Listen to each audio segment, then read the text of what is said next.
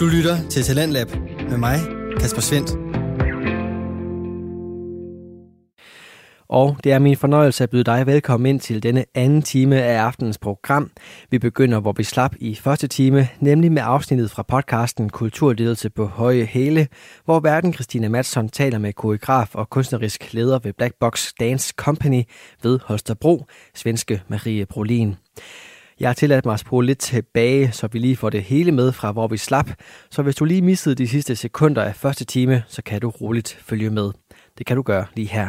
Der er også mange, der snakker om kvoter og, ja. og ikke kvoter. Men det, det, man ved efterhånden, det er, at vi har en masse bias med os, som mm. gør, at vi ser mændenes kvaliteter mm. Mm. lettere end mm. kvinder. Så vi har, har en mand og en kvinde, der kan præcis det samme. Ja.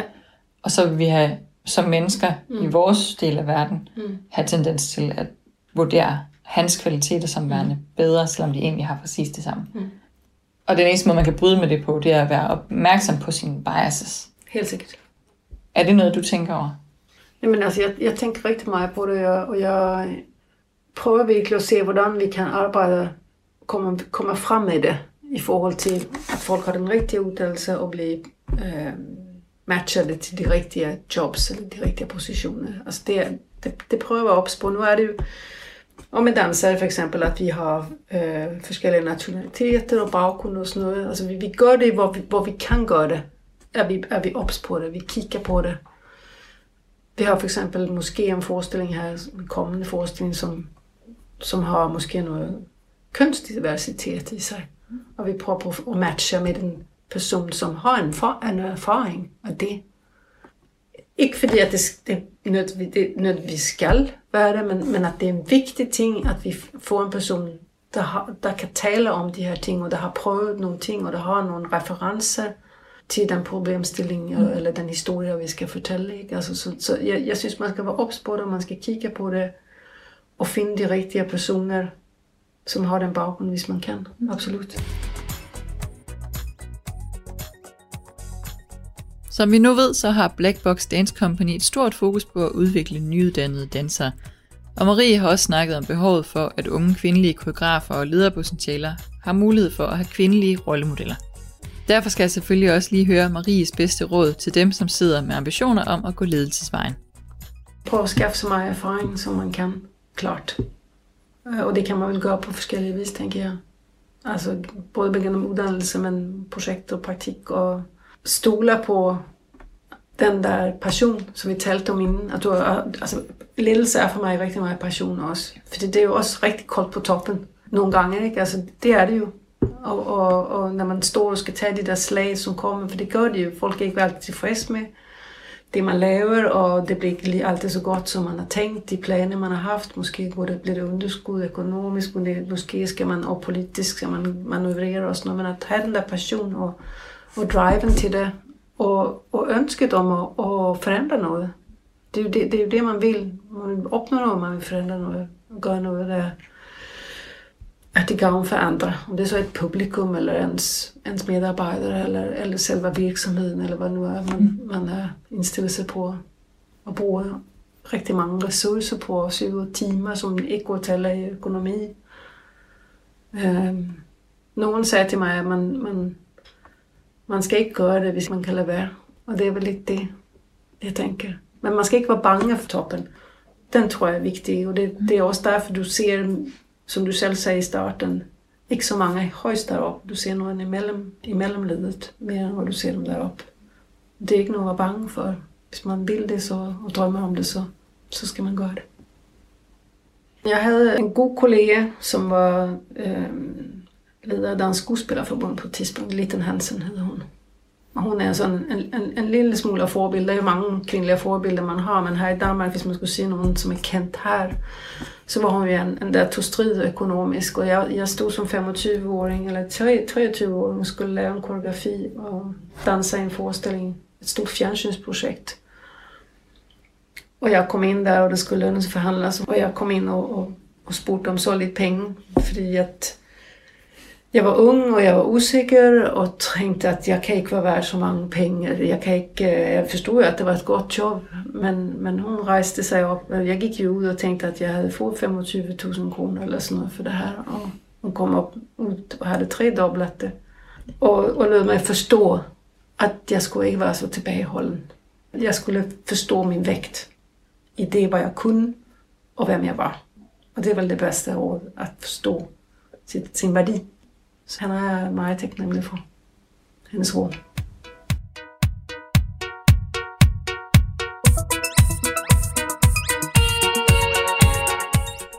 Så altså, få så meget erfaring som muligt. Det kan komme mange steder fra. Stol på din passion og ønsket om at gøre en forskel.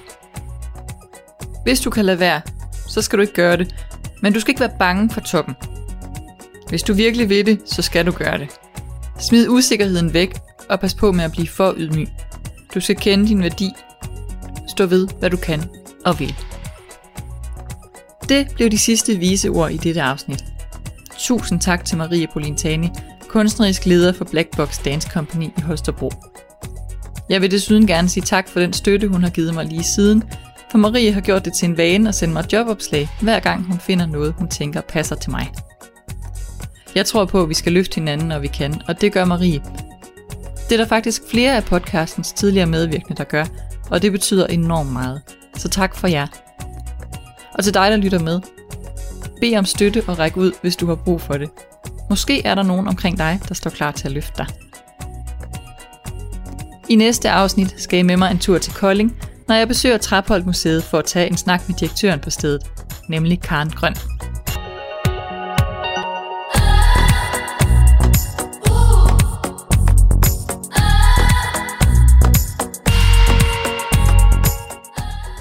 Tak fordi du lytter med. Jeg håber, at du stadig har lyst til at følge med videre på rejsen, når jeg fortsætter min jagt på kvindelige rollemodeller i toppen af kulturbranchen. Måske får du dig nogle nye rollemodeller, og hvis ikke du allerede er leder, kan det være, at du kan blive inspireret til selv at gå ledervejen. Hvis du kan lide det, du hører, og har lyst til at hjælpe med at sprede ordet, så sørg for at gå ind og like min Instagram eller Facebook-side, abonner på podcasten, og sørg for at give podcasten det antal stjerner i din app, som du synes, den fortjener. På den måde hjælper du med at få spredt ordet om podcasten, så den når ud til så mange som muligt.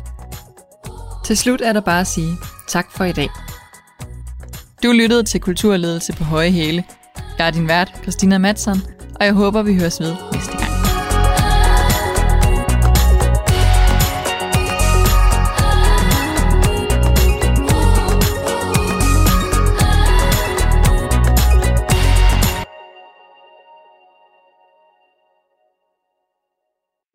Lytter til Radio 4. Og nu ved jeg ikke, om det er fordi jeg selv har dyppet foden i scenekunstverdenen, at jeg fandt det her afsnit ekstra interessant. Men jeg håber i hvert fald, at du som jeg fik taget mange gode tanker med fra episoden, og at du har lyst til at høre mere. Der er i så fald flere spændende, lærerige og debatterende episoder fra podcasten her.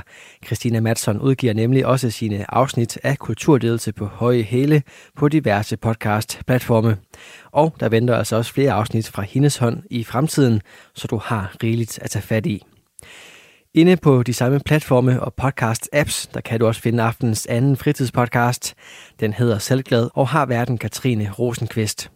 I podcasten her, der deler hun ud af sine erfaringer, gode som dårlige, og byder ind til en samtale fyldt med tanker, der skal hjælpe dig med at kunne se indad, være mere klar på at dele og forhåbentlig også give lidt smil med på vejen. I aften er det ikke kun Katrines ord, du skal lytte til, for der er kommet mail ind til podcasten. Og den mail sender afsnittet ind på et ret vigtigt emne omkring selvværd og balance i et parforhold. Det afsnit, det skal du høre lige her.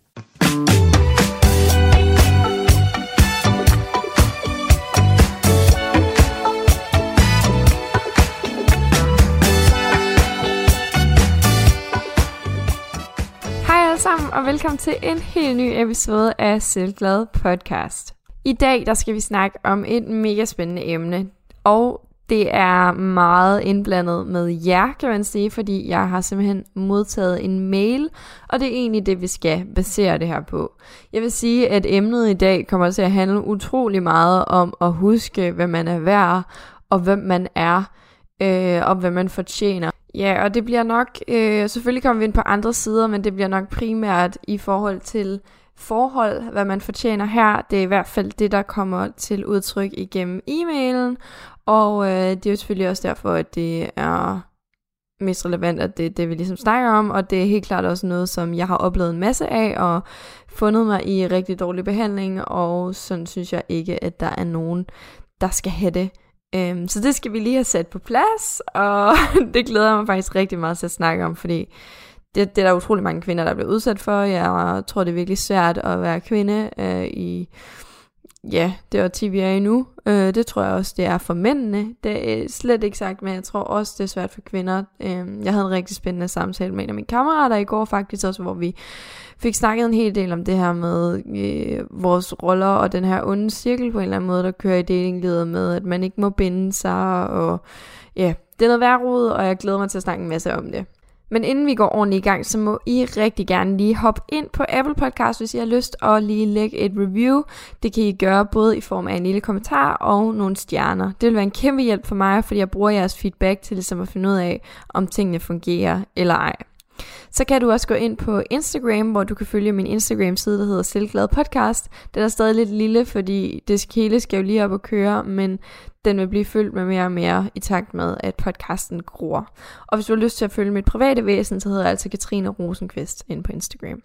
Jeg tror faktisk, det er det, der er lige vigtigt at sige. Ellers så kan du selvfølgelig også skrive emneidéer eller et dilemma, ligesom der er blevet gjort i dag, til podcastens e-mail, og den hedder selvgladpodcast.outlook.dk. Så har vi ligesom været alle informationer igennem, og nu er vi bare klar til at takle det her emne.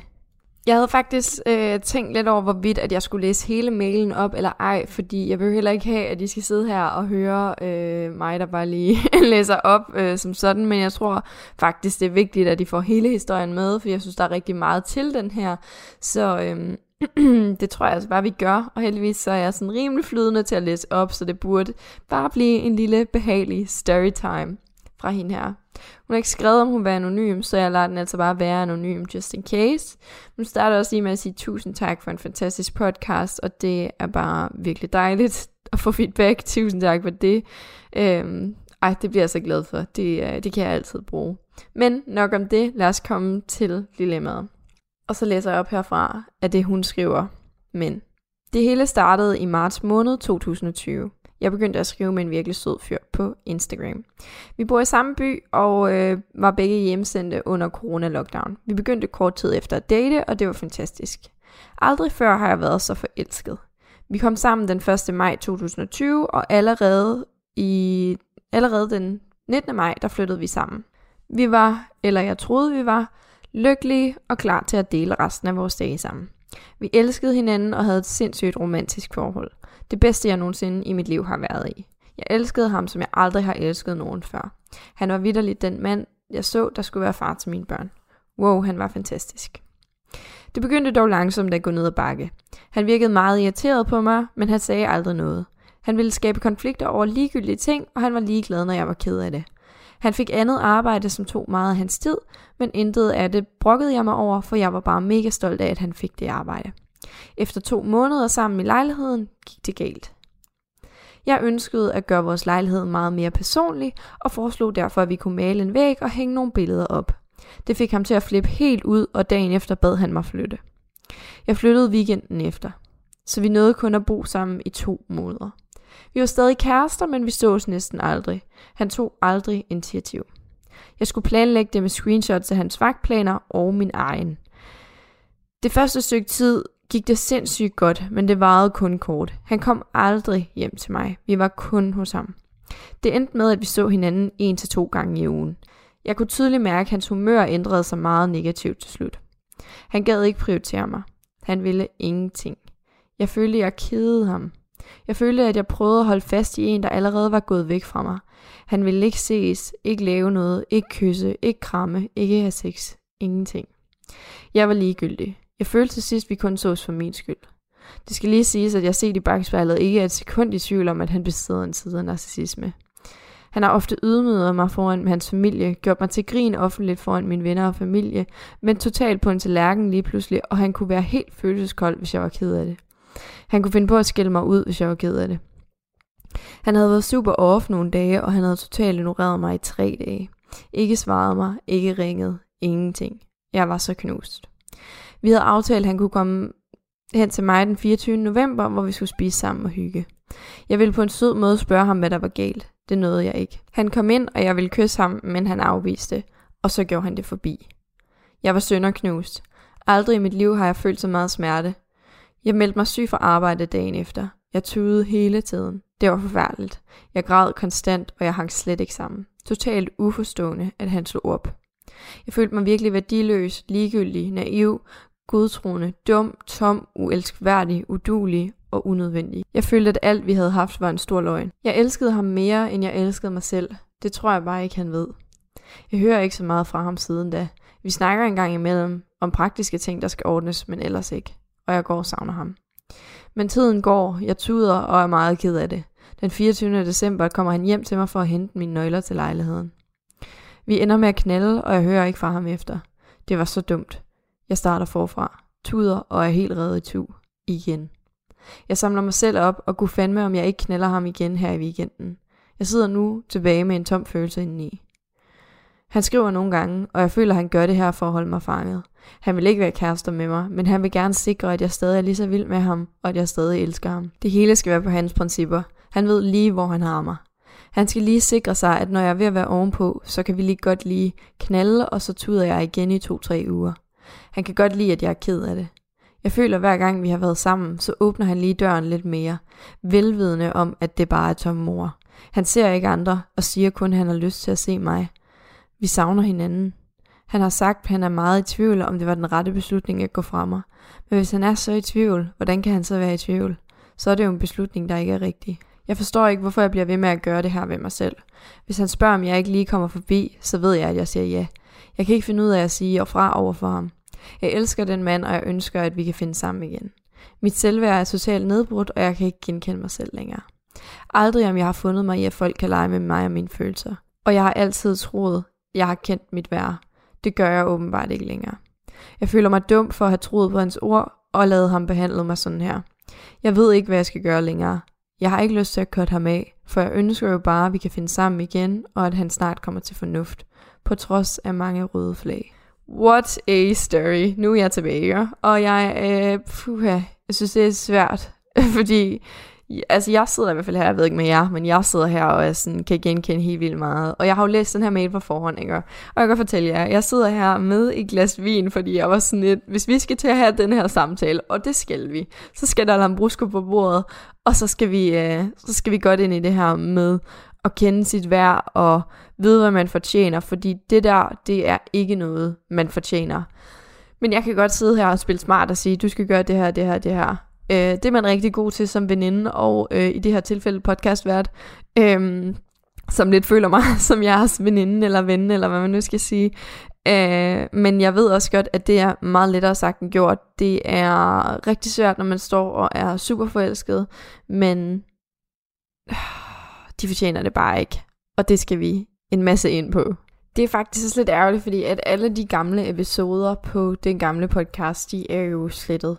Øh, og der lavede jeg jo en episode, som jeg er, er og altså både var og er meget stolt af, der hed øh, Kvinde kendt dit værd, hvor jeg i lang tid, øh, eller fortalte min historie om, hvordan jeg i lang tid havde været sammen med en fyr, som havde behandlet mig som totalt skidt.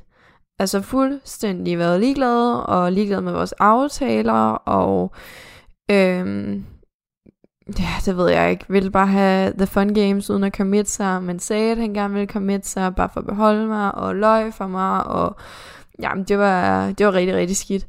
Øhm, og det indså jeg jo på et eller andet tidspunkt, og fik lavet en utrolig god podcast om det, hvor jeg var sådan, det skal jeg aldrig nogensinde gøre mere, og det er der aldrig nogen kvinder, der skal finde sig i. Den er jo væk, så jeg tænker, at øh, det er kun godt, at vi får lov til at lave den på ny, fordi jeg ved, at den episode øh, særligt gjorde en forskel for rigtig mange kvinder. Den var faktisk en, jeg fik utrolig meget respons på. Og øh, det er faktisk også noget, jeg virkelig er fortaler for, fordi ja, i den tid, hvor jeg ikke har haft et godt forhold til mig selv, der har jeg virkelig lavet mig selv blive pisset på af utallige lortemænd, er jeg ked at sige. Jeg vil godt lige pointere, at der er en masse skønne mænd derude. Det ved jeg også godt nu, hvor jeg har en dejlig mand, men, øh, eller en dejlig fyr. Men altså, der er mange derude, som ja, som jeg ved ikke, også måske selv har det svært og ikke kan finde ud af at binde sig og bare gerne vil knalde. Og det er cool, hvis man har det på det rene, men hvis man ikke har, og hvis der er en anden aftale i gang, så er det ikke nice. Så er det virkelig, virkelig dårlig stil, og øh, det tror jeg ikke, at, at alle mænd forstår af en eller anden grund. I realiteten, så synes jeg jo, at sådan noget, det kommer ned til gensidig respekt. Når vi lige vender tilbage til den her specifikke historie, så det første, der springer mig i øjnene, er jo selvfølgelig også, at det er gået utrolig hurtigt. Og det er ikke for at sige, at det er for hurtigt, fordi jeg ved også, at der er mange, som sådan noget er lykkedes for. Men jeg tror også, man skal huske på, at efter så kort tid, så kender man jo faktisk ikke helt hinanden. Og det er jo også lidt det indtryk, jeg synes, jeg får i løbet af historien, at hun måske ser en side af ham, som hun jo ikke har set, fordi de har delt så kort tid, de har været i honeymoon-fasen, måske har de bare haft masser af sex og hygget, og øhm, det, der er lidt andre prioriteter, det er ikke sådan en dagligdags situation, hvor man får hinanden at se. Øh, det har været under lockdown, så de har ikke skulle passe hinanden ind nødvendigvis i deres skemaer det kom først senere hen, ikke? Øh, hvis I kan følge mig. Nu sagde jeg ikke, det er så rendersagtigt. Det vil jeg.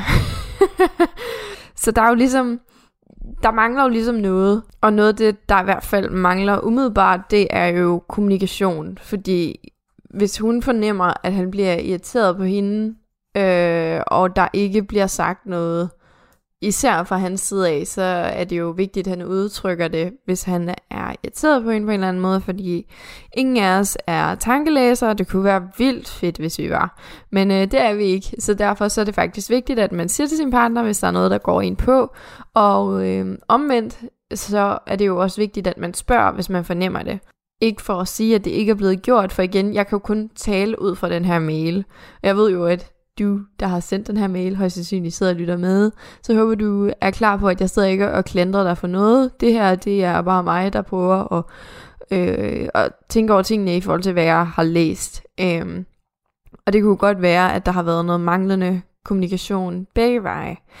Øh, det skal jeg ikke kunne sige. Men i hvert fald så er det rigtig dårligt håndteret af ham, at han bare render rundt og er irriteret, i stedet for at fikse problemet for I bor trods alt sammen, altså, og så er det jo rimelig vigtigt, at man får kommunikeret de svære ting ud, så man ikke eksploderer, som det lidt lyder som om han gjorde den dag, du sagde noget så småt som, lad os hænge noget op på væggene.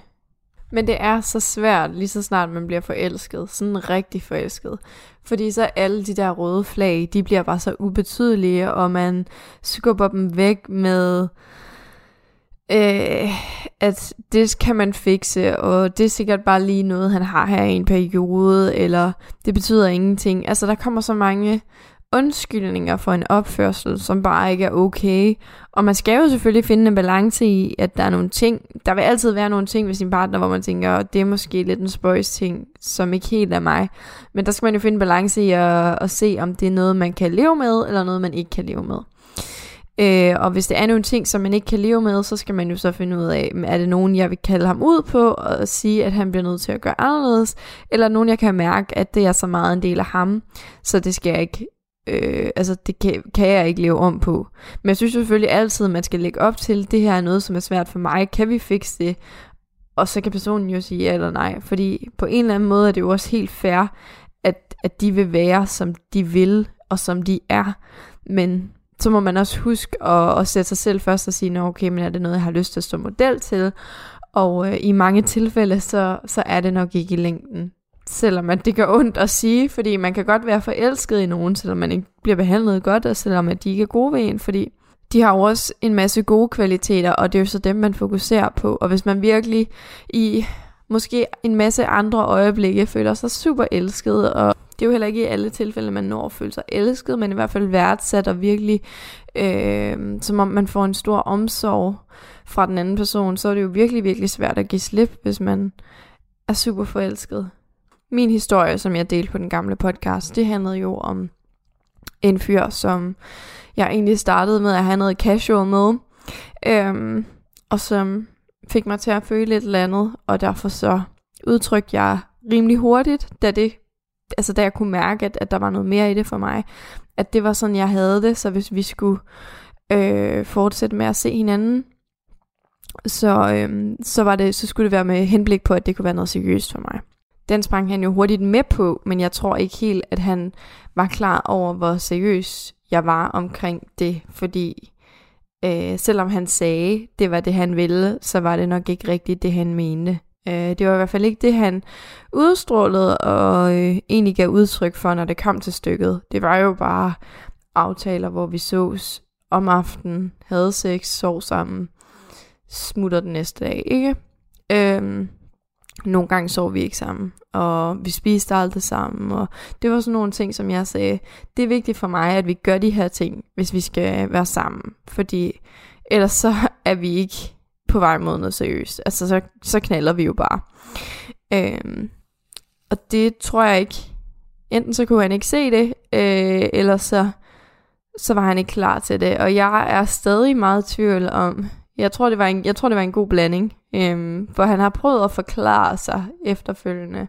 Fordi han nok også har været en smule flov over sin opførsel til slut, men det er svært at vide. Og jeg tror heller ikke altid, mænd ved, hvorfor de gør, som de gør. øhm, og her den anden dag, så fortalte han mig, at... Øh, fordi vi er sådan stadig lidt på talefod. Det er også lidt underligt, og det ved jeg ikke, om vi skal fortsætte med at være. Det er ikke fordi, jeg har det store behov for det. På ingen måde, faktisk. Men øh, han fortalte mig, at han havde begyndt at se en, og han kunne bare overhovedet ikke regne hende ud.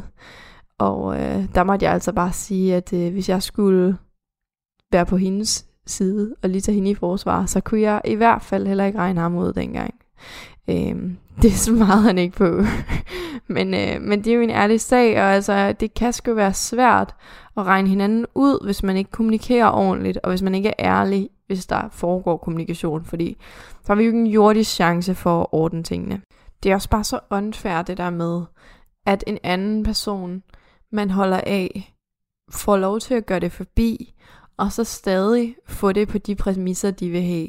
Altså jeg synes det her med, at han gør det forbi med dig, altså helt forbi, sådan at ja, i starten er I kærester, efter at I har flyttet fra hinanden, men at han så gør det forbi, og så stadig lige synes, at han altså, kan knalde dig en gang imellem.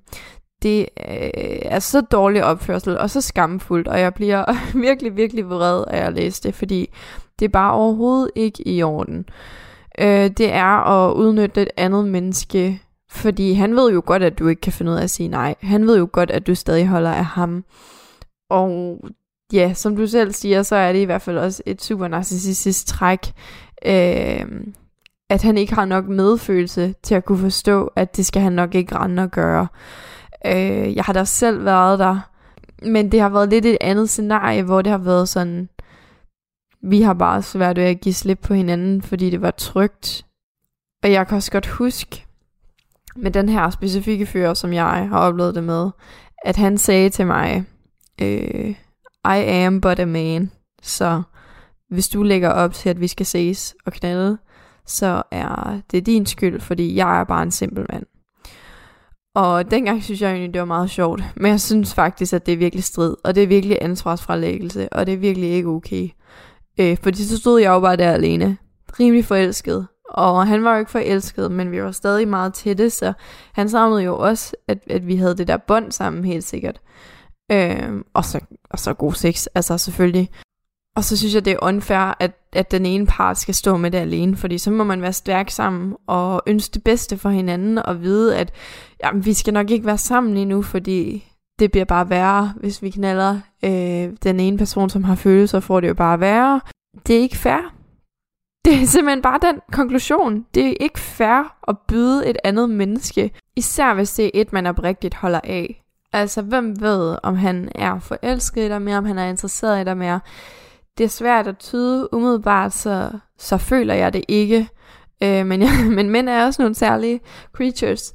Um, men jeg synes ikke, han viser det ved at være sådan der, fordi så har han jo ikke dine bedste intentioner øh, i tankerne overhovedet. Så har han jo bare sine egne intentioner og sine egne behov og sine egne lyster i første række. Og det er ikke sådan, man gør, hvis man elsker nogen. Så øh, går man på kompromis, og man offrer sig, og man gør nogle ting, man ikke selv synes er behageligt, for at hjælpe den anden person på rette vej. Og det gør han ikke med dig. Han vil have dig, men han vil alligevel ikke have dig helt. Øh, du må bare ikke være lykkelig uden ham. Og det for mig siger, at han har øh, nogle problemer inde i sig, som han skal øh, takle med. Og jeg ved ikke, om du måske på en eller anden måde er en tryghed for ham, og en rigtig god øh, distrahering fra, hvad der foregår inde i ham. Det er sådan mit umiddelbare indtryk, fordi han kan tydeligvis ikke finde ud af at kommunikere, hvad der går ham på. Mm, han vil ikke være sammen med dig, men han kan heller ikke give slip, og øh, han tænker kun på sin egen behov. Og det må være fordi, at det virkelig er vigtigt for ham at få tilfredsstillet de behov. Og det er som regel fordi, at der er et eller andet underliggende, der gør, at, øh, at det er vigtigt for ham at føle sig godt tilpas. Du lytter til Talentlab med mig, Kasper Svendt. Vi er i gang med aftens andet podcast afsnit her i Talents Lab, programmet på Radio 4, som giver dig mulighed for at høre nogle af Danmarks bedste fritidspodcasts. Det er altså en podcast, der kan underholde, vidensdele og måske endda inspirere dig, og så er det alt sammen noget, som du kan dykke videre ned i på egen hånd.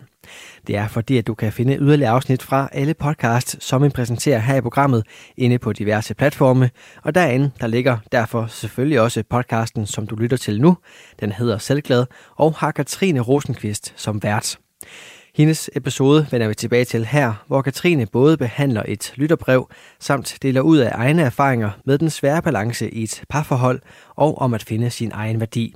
Lyt med videre her. Min erfaring med sådan noget der, det er, at øh, de skal skære sig ud. Øh, det der, det kommer du ikke til at få noget ud af.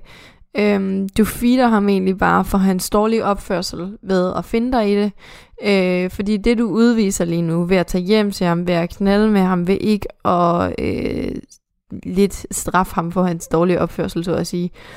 Det betyder, at øh, han tænker, okay, der er ingen konsekvenser for øh, den dårlige opførsel, jeg gør, så derfor kan jeg fortsætte med den.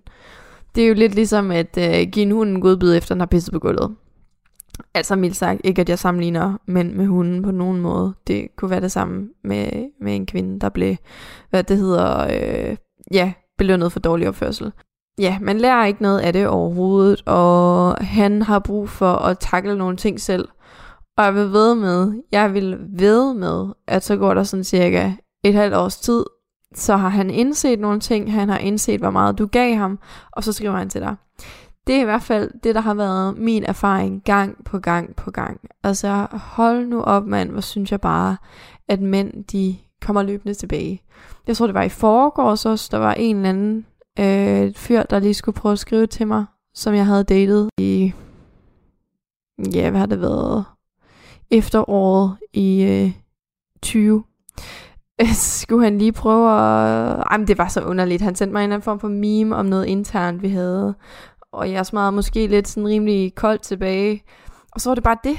det. Altså det var sådan lidt som om mænd nogle gange, så skal de bare lige gøre opmærksom på deres eksistens, og være sådan, hey, jeg har stadig savner du mig ikke, agtig.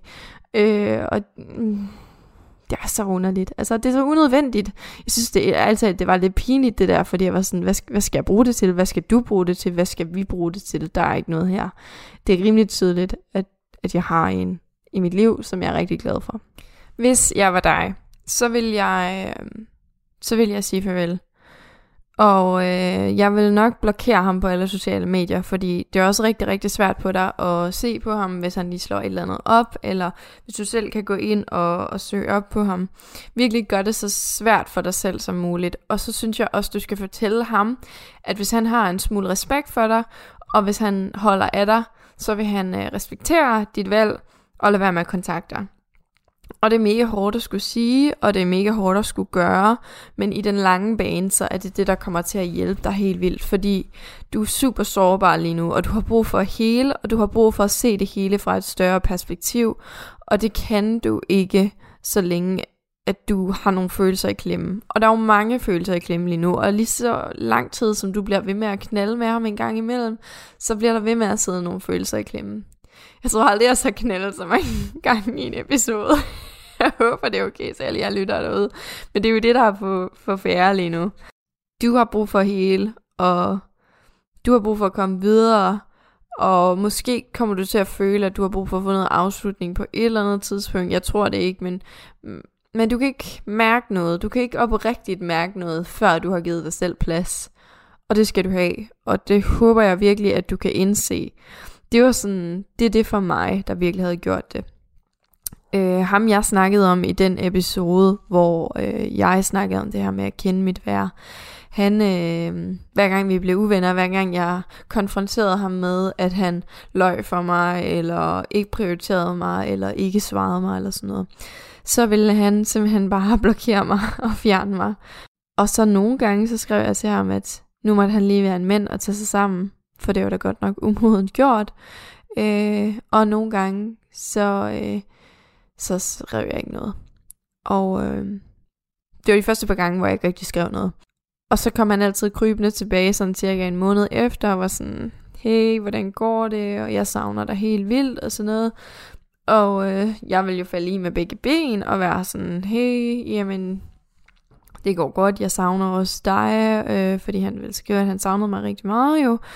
Øh, og så ville bussen bare rulle igen, fordi så ville vi snakke lidt om, hvad der gik galt, og han ville sådan være sådan, ja, yeah, det var en dum opførsel, jeg havde, jeg ændrer den, jeg ved det godt, og øh, sådan blev det bare aldrig, så ville han lyve for mig igen, så ville jeg konfrontere ham med det igen, så ville han blokere mig igen, øh, og sådan kunne bussen bare blive ved med at rulle.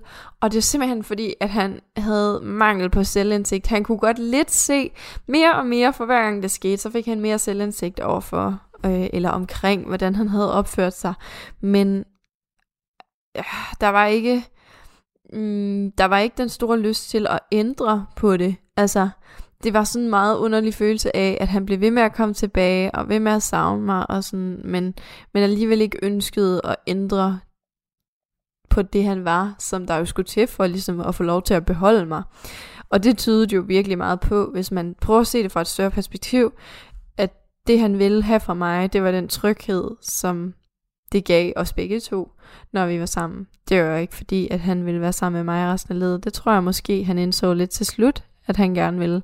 Men der var det jo alt, alt for sent. Jeg havde givet ham mange chancer, og der havde jeg så endelig indset, at øh, det var ikke manden for mig.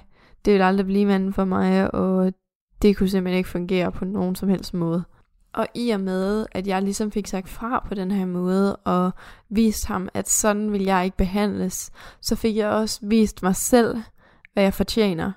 Fordi når man bliver ved med at være i sådan noget, hvor man bliver behandlet dårligt, og øh, ikke har en ordentlig plads og bliver udnyttet, så får du også fortalt dig selv indirekte, at det her er, hvad du fortjener, du er ikke mere end det, og øh, det er faktisk lidt forfærdeligt at tænke på, fordi man er jo meget mere end det, og man fortjener jo meget mere, men det kommer du da ikke til at tænke om dig selv, hvis du ikke viser det.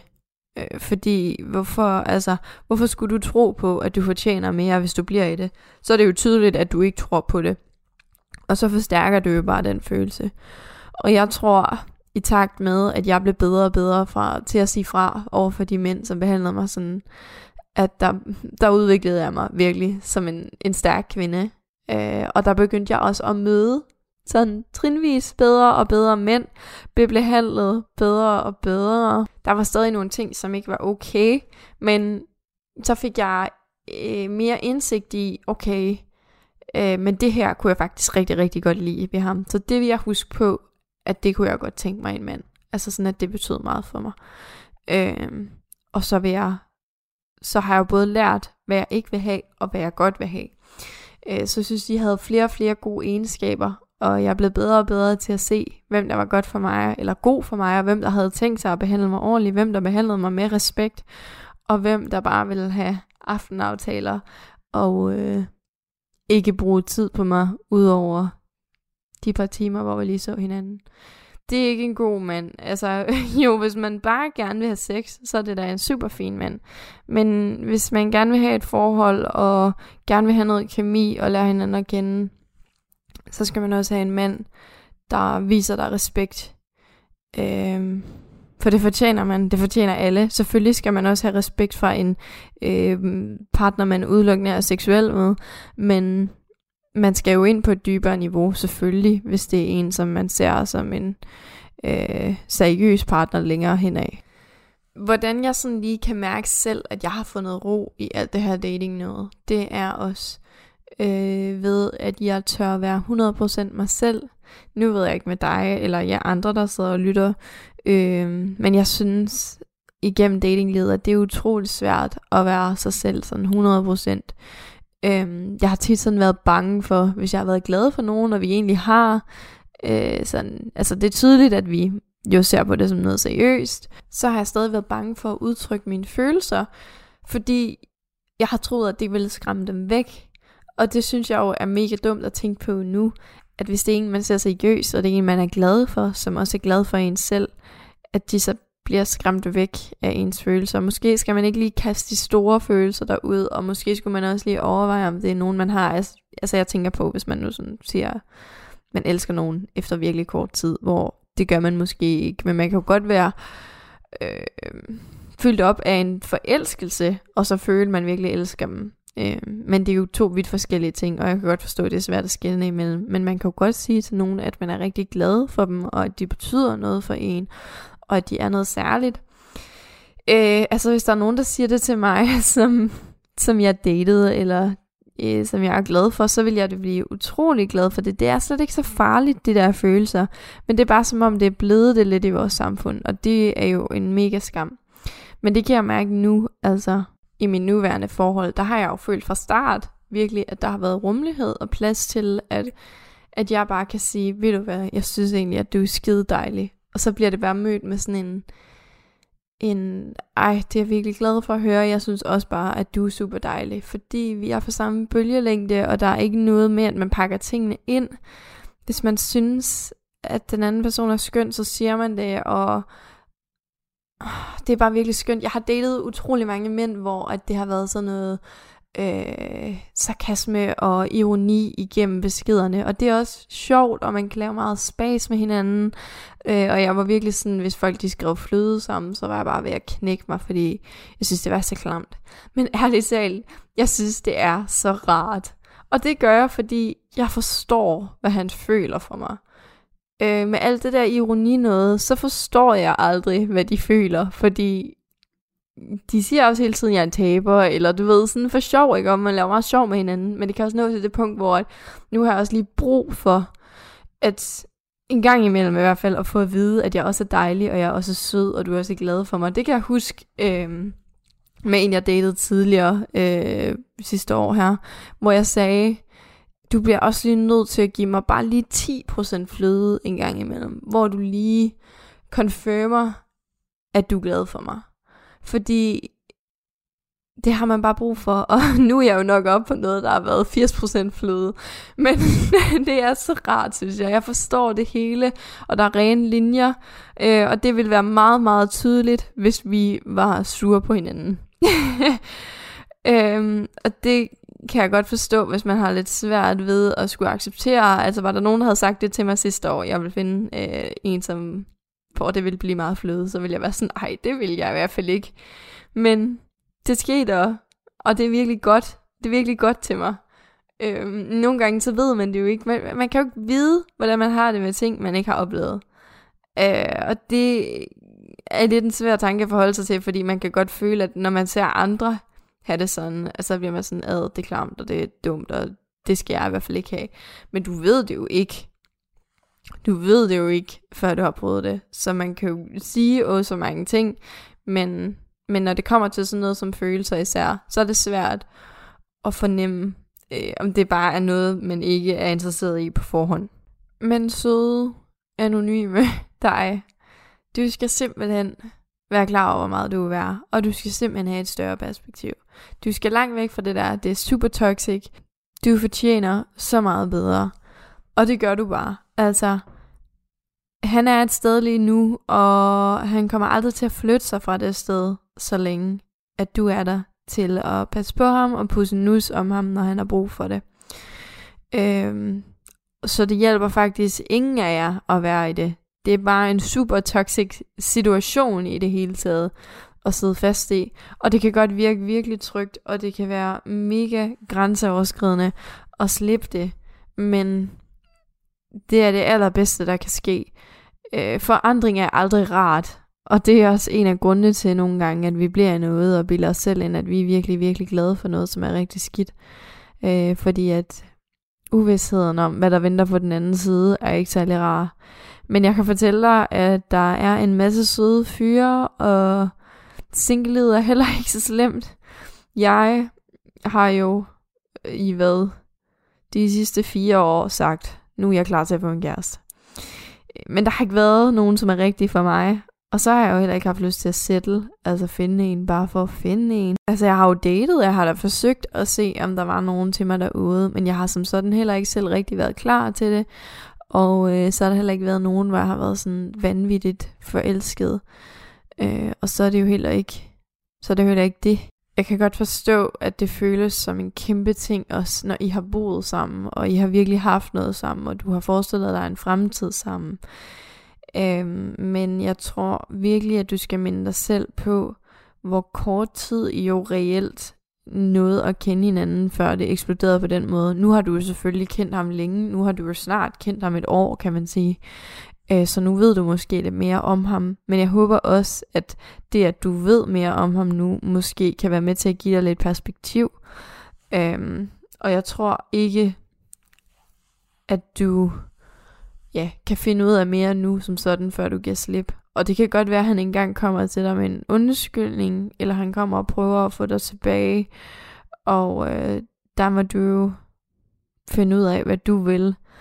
Jeg kan godt sidde og preach om, at du ikke skal tage ham tilbage, fordi på en eller anden måde synes jeg jo ikke, at du skal. Det vil jeg jo aldrig råde mine veninder til.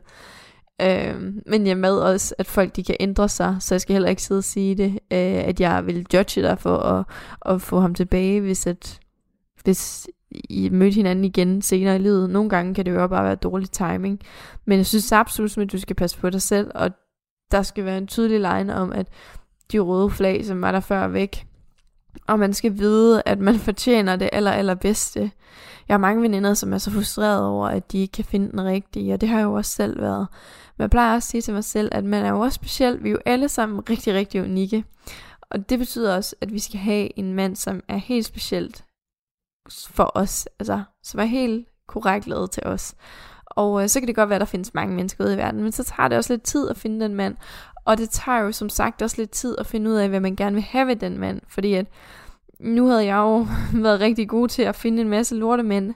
Øh, så jeg havde ikke rigtig som sådan lært så meget fra dem omkring, hvilken mænd vil jeg egentlig i realiteten godt have. Jeg havde udelukkende lært, hvad jeg ikke ville have. Øh, og så havde jeg samtidig overbevist mig selv om, at de søde fyre, de var bare skidekedelige. Og før man springer ud i det, og måske lige, altså der sker faktisk ikke noget ved at tage på date med en fyr, hvor man lige tænker, han er ikke umiddelbart min type. Det har jeg gjort et par gange, og det er faktisk der, hvor det har været allerbedst hvor at vi har haft en god kemi, når vi har skrevet sammen, og måske i starten har kigget på hans billeder, hvilket man jo gør på Tinder, man er lidt overfladisk, og det kan man ikke lade være med, så har jeg nogle gange tænkt, ah, han er måske ikke lige, lige min type, det kunne jeg ikke forestille mig, jeg kunne ikke forestille os sammen eller selv. Og så har jeg taget på date alligevel, og så har vi klinget og skulle man nu ske ikke klinge, så synes jeg, man skal lade være med at slå sig selv i hovedet for at tage chancen, men derimod klappe sig selv på skulderen for at tage chancen, fordi det er noget helt andet at skrive med nogen, end at mødes med nogen. Fungerer det ikke, jamen så har du haft to timer med et andet menneske, og forsøgt at lære dem at kende, og sprunget ud i noget, og givet dig selv chancen for at finde noget. Der er aldrig en situation, hvor man ikke lærer et eller andet. Så det kan jo være, at du lærer et eller andet om, at øh, hvad du ikke vil have, og det kan være, at du lærer, at det her det er absolut bare ikke noget, du vil have en mand. Øhm, og så kan man godt tænke, det var sur røv at skulle lære det. Men så har man lært det, og så behøver man ikke lære det igen. Øhm, så der er ikke noget, der er så skidt, at det ikke er godt for noget. Øh, og før i tiden har jeg da også tænkt på, at det er utroligt, at jeg har været på så mange dates, og det var næsten pinligt, at jeg har været på så mange dates, men hold kæft mand, hvor har jeg også bare lært meget, og hvor har jeg mødt mange mennesker, spændende mennesker, jeg er også blevet venner med nogen, hvor det ikke har fungeret, Øh, og det er også en helt anden sag, for det synes jeg heller ikke altid, man skal være. Jeg synes heller ikke, du skal have et venskab med ham lige nu, hvis han siger det. Øh, for det kommer ikke til at fungere. I kommer til at have sex, og øh, i kommer igen ikke videre. Så det er en rigtig, rigtig dum idé. Det kan jeg ikke anbefale. Det har jeg selv siddet fast i med en øh, rigtig, rigtig tæt kammerat øh, tidligere, hvor at det kan være svært at give helt slip, og så kommer man til kompromiset, at så er vi bare venner, men det, det kan man ikke finde ud af. Øhm, så det, den kan jeg heller ikke anbefale. Du bliver simpelthen nødt til, hvis du spørger mig, jeg skal ikke fortælle, hvad du skal gøre. Det kan også være, at du selv finder på en bedre løsning. Det vigtigste er bare, at du virkelig, virkelig tænker dig om, og virkelig har dig selv som første prioritet, når du tænker dig om. Øh, og så beslutter, hvad der er bedst for dig at gøre. Hvad der kunne gøre dig allermest glad. Øh, fordi jeg tænker ikke, at det i længden er at blive det her.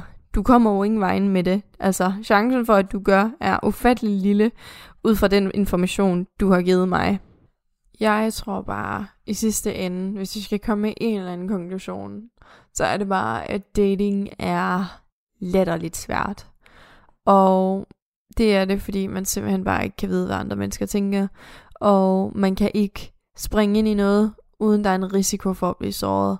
Og en risiko for at få følelser i klemme. Og øh, det er noget møg. Det er der jo ikke nogen af os, der gider. Men det kan vi ikke bare vælge fra, selvom at det kunne være voldfedt. Så jeg tror bare, vi skal huske på, at så længe vi gør vores bedste, så kan vi ikke gøre det bedre end det. Uh, vi skal have vores på det rene, og vi skal have vores intentioner på det rene, og vi skal stå ved os selv i alle situationer. Uh, vi skal være tydelige over for os selv, og vi skal acceptere, når vi mærker de her røde flag. Og så er det okay at vurdere, hey, er det mig, der bare lige er paranoid lige nu? Øh, måske vente med en veninde eller en kammerat, men også altså husk at være skeptisk, og ikke bare altid kaste den over på, det er sikkert bare mig, der er paranoid, eller det er sikkert bare en periode. Men det er okay, man siger til sig selv, hey, den her situation, synes jeg faktisk ikke var særlig behagelig. Jeg synes ikke, at, at jeg har følt mig ordentligt behandlet, og jeg synes, det er sket et par gange efterhånden. Øhm, så er det bare vigtigt, at åben kommunikation, kommunikation, venner, det er alfa og omega, hvis man vil have noget til at fungere. Øh, det er mit bedste råd, og fra min bedste erfaring. Det betyder ikke, at det er det her, du skal gøre. Du må gerne gå herfra og være mega uenig med mig. Det vigtigste for mig er bare, at jeg har fået nogen til at tænke, og øh, tænke over, hvordan de føler omkring det her emne. Så forlanger jeg faktisk ikke mere. Øhm, så tusind, tusind tak, fordi du skrev ind. Jeg håber, at det har givet lidt indsigt. Du må rigtig gerne give mig en opfølgning. Det vil jeg være mega, mega glad for. Øhm, og hvis der er andre, som står i nogle situationer, der er svære, det kan være et helt andet emne, det kan være noget af det her, og, eller hvis I synes, jeg skal snakke mere om det her emne generelt, så skriv ind til mig, skriv hvad I gerne vil høre, del en historie, øh, kom med nogle forslag, anything, jeg er åben for det meste. Og så tror jeg faktisk, at vi kan skabe noget, noget rigtig, rigtig godt sammen. Og det er jo noget, I kan gøre ved at skrive ind til selvglade podcast, Og så kan I jo også følge Instagram, selvglade podcast, den er snart på 300 følgere, og det er bare mega fantastisk. Tusind, tusind tak for det. Hver en følger, det betyder mega, mega meget. Øhm, og I kan følge mit private væsen under Katrine Rosenqvist på Instagram. Og sidst men ikke mindst, så hop lige ind på Apple Podcasts, smid et review. Det tager ikke andet end to minutter, og det betyder mega, mega meget for mig. Altså, jeg tjekker det hver dag, og jeg sådan, har sådan en lille dansefest, hvis der lige er kommet en ekstra stjerneanmeldelse, eller hvis der er nogen, der har skrevet en kommentar. Der er ikke så mange kommentarer endnu, og det vil jeg være virkelig, virkelig glad for, hvis der kommer noget mere af. Så hvis du har en til to minutter, du kan, du kan smide derover, så vil jeg blive lettere glad. Men det var nok det for den her gang. Jeg tænker, det er for tid, vi runder af, og så glæder jeg mig allerede igen til, at vi skal snakke om endnu et nyt spændende emne her ved Sindblad. Hej hej!